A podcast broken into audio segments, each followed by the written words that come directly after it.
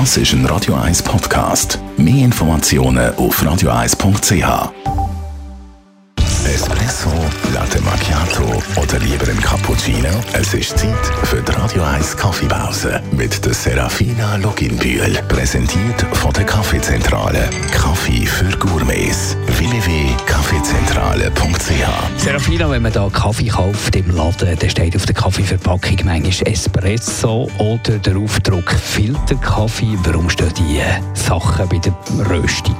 Da geht es vor allem um die Zubereitungsart. Wenn auf der Kaffeeverpackung Espresso oder Espresso-Röstung steht, dann hat man den Kaffee genauso geröstet, dass er optimal ist nachher für die Zubereitung mit einer Siebträgermaschine.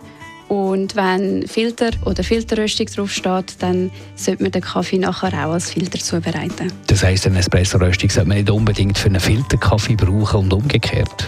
Es würde schon gehen, aber ich würde es nicht empfehlen, weil die Rösterei hat sich ja schon etwas dabei überlegt. Also das Röstprofil ist normalerweise so gewählt, dass es nachher vom Geschmack her optimal ist für den Kaffee. Und äh, viele Spezialitäten Kaffeeröstereien die tun auch den gleichen Kaffee auf zwei verschiedene Arten rösten, also eben Espresso-Röstung und Filterröstung.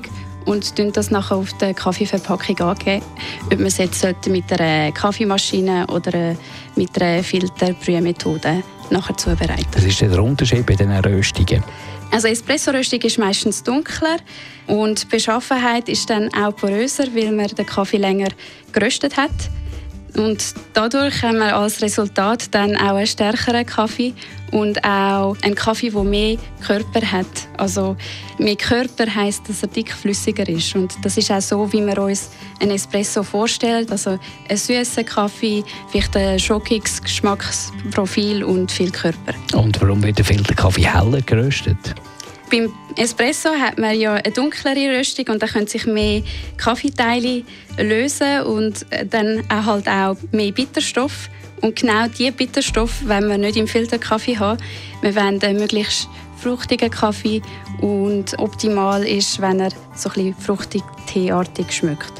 Radio 1 Kaffeepause, jeden Mittwoch nach der halben Zehn, ist präsentiert worden von der Kaffeezentrale. Kaffee für Gourmets. www.kaffeezentrale.ch